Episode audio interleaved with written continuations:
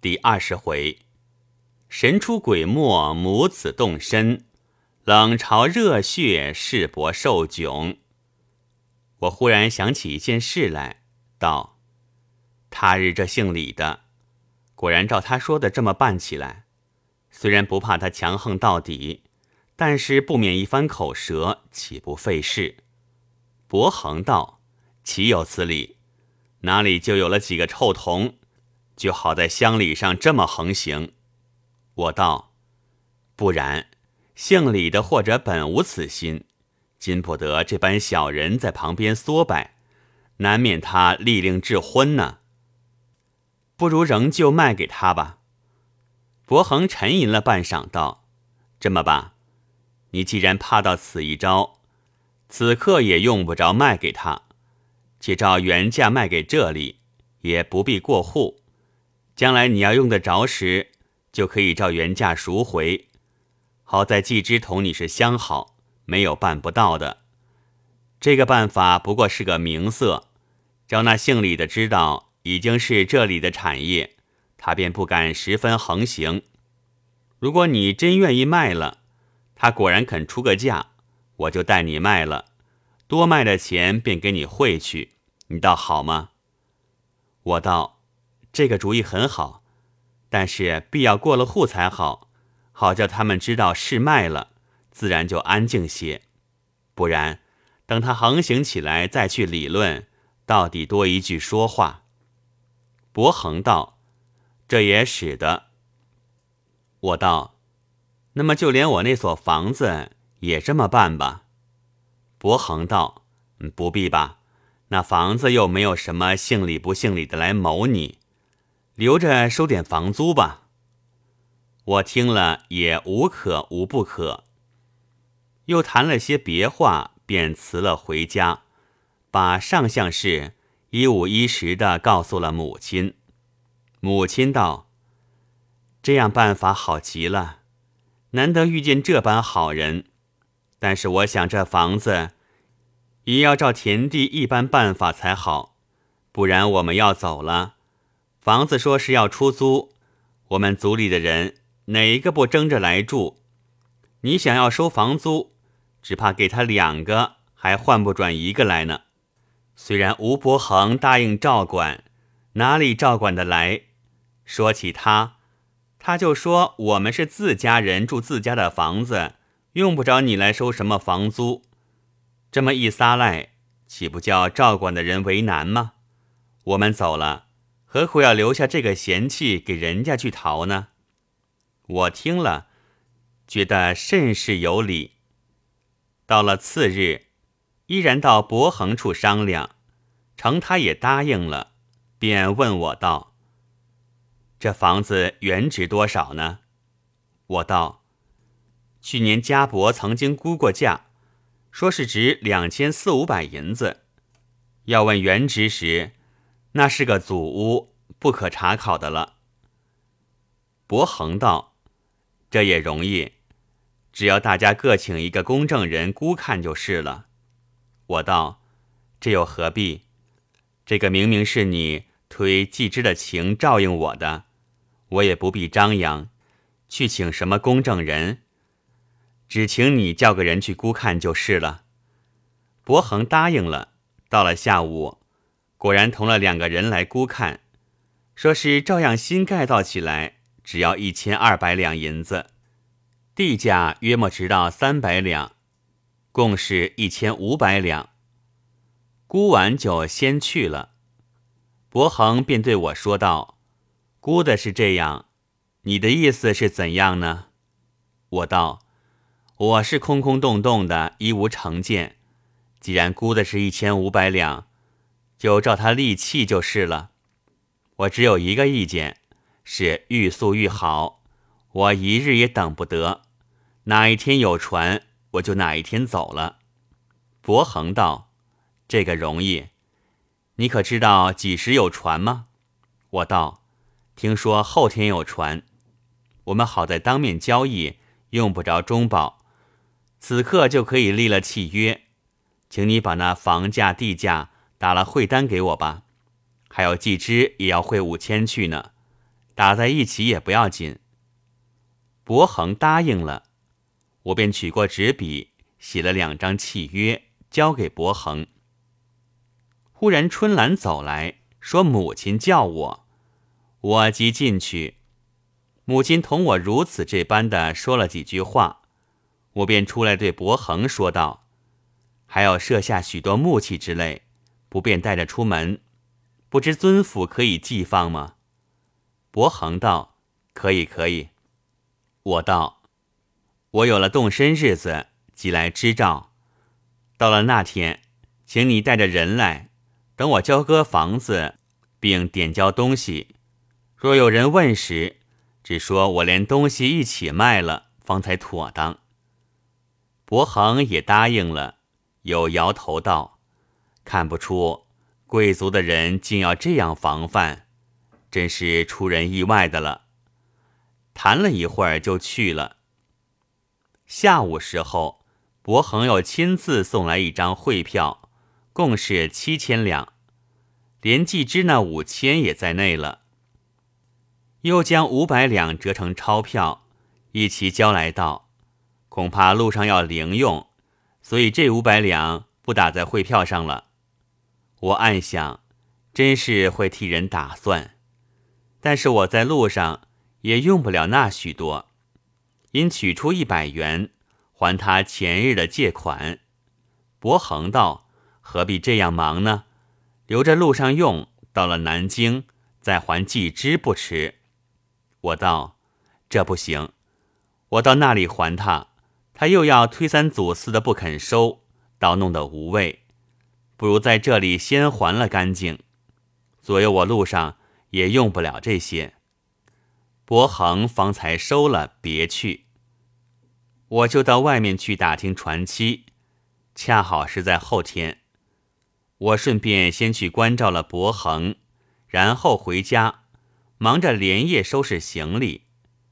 此时我姐姐已经到婆家去说明白了，肯叫她随我出门，好不兴头。收拾了一天一夜。略略有点头绪，到了后天的下午，伯恒自己带了四个家人来，叫两个带我押送行李，两个点收东西。我先到祖祠里拜别，然后到介轩处交明了修祠的七元二角五分银元，告诉他我即刻就要动身了。介轩吃惊道：“怎么就动身了？有什么要事吗？”我道：“因为有点事要紧要走，今天带了母亲、婶婶、姐姐一同动身。”介轩大惊道：“怎么一起都走了？那房子呢？”我道：“房子已经卖了。”介轩道：“那田呢？”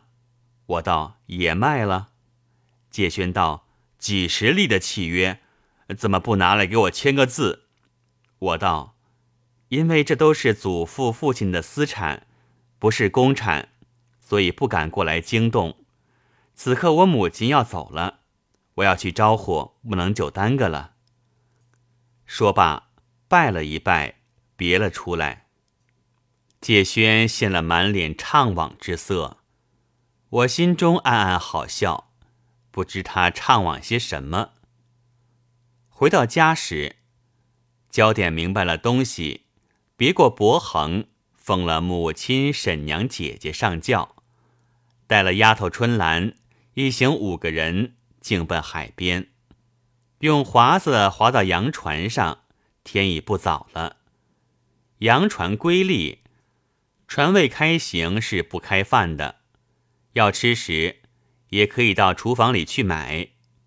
当下我给了些钱，叫厨房的人开了晚饭吃过。伯恒又亲到船上来送行，拿出一封信托带给季之，谈了一会儿去了。忽然游云秀慌慌张张的走来道：“呃，你今天怎么就动身了？”我道：“因为有点要紧事，走得匆忙，未曾到世伯那里辞行，十分过意不去。此刻反劳了大驾，一发不安了。”云秀道：“听说你的田已经卖了，可是真的吗？”我道：“是卖了。”云秀道：“多少钱？卖给谁呢？”我有心要怄他气恼，因说道：“只卖了六百两，是卖给吴家的。”云秀顿足道：“此刻李家肯出一千了，你怎么轻易就把它卖掉？你说的是哪一家吴家呢？”我道：“就是吴继之家。前路一定要买，何妨去同吴家商量？前路既然肯出一千。”他有了四百两的赚头，怕他不卖吗？云秀道：“吴继之是本省数一数二的富户，到了他手里，哪里还肯卖出来？”我有心再要怄他一怄，因说道：“世伯不说过吗？只要李家把那田的水源断了，那时一文不值，不怕他不卖。”只这一句话，气得云秀脸上。青一阵红一阵，半句话也没有，只瞪着双眼看我。我又徐徐的说道：“但只怕买了关节，中了举人，还敌不过季之的进士。除非再买关节，也去中个进士，才能敌个平手。要是点了翰林，那就得法了。那时地方官非但怕他三分，只怕……”还要怕到十足呢。云秀一面听我说，一面气得目定口呆，歇了一会儿，才说道：“产业是你的，凭你卖给谁也不干我事。只是我在李氏面前夸了口，拍了胸，说一定买得到的。你想要不是你先来同我商量，我哪里敢说这个嘴？你就是有了别个受主，也应该问我一声。”看我这里肯出多少，再卖也不迟啊！此刻害我做了个言不践行的人，我气的就是这一点。我道：“世伯这话可是先没有告诉过我，要是告诉过我，我就是少卖点钱，也要成全了世伯这个能言践行的美名。不是我夸句口，少卖点也不要紧，我在银钱上面看得很轻的。”百把两银子的事情，从来不行十分追究。云秀摇了半天的头，道：“看不出来，你出门没有几时，就历练的这么麻利了。”我道：“我本来纯然是一个小孩子，哪里够得上讲麻利呢？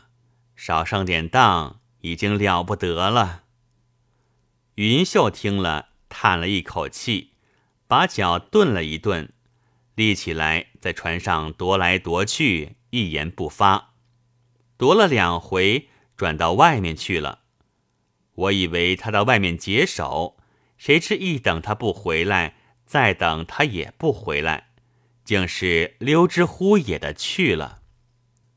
我自从前几天受了他那无理取闹、吓唬我的话，一向胸中没有好气，想着了就着恼。今夜被我一顿抢白，骂得他走了，心中好不畅快，便到房舱里告诉母亲、婶娘、姐姐，大家都笑着带他没去。姐姐道：“好兄弟，你今夜算是出了气了，但是细想起来，也是无谓的很。气虽然叫他受了，你从前上他的当。”到底要不回来？母亲道：“他既不仁，我就可以不义。你想，他要成人之急，在我们孤儿寡妇养命的产业上赚钱，这种人还不骂他几句吗？”姐姐道：“伯娘不是这等说。你看兄弟在家的时候，生的就同闺女一般，见个生人也要脸红的。此刻出去。”历练的有多少日子，就学得这么着了。他这个才是起头的一点点，已经这样了。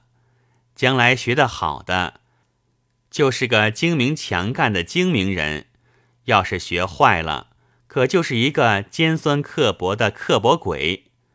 那精明强干同尖酸刻薄，外面看着不差什么，骨子里面是截然两路的。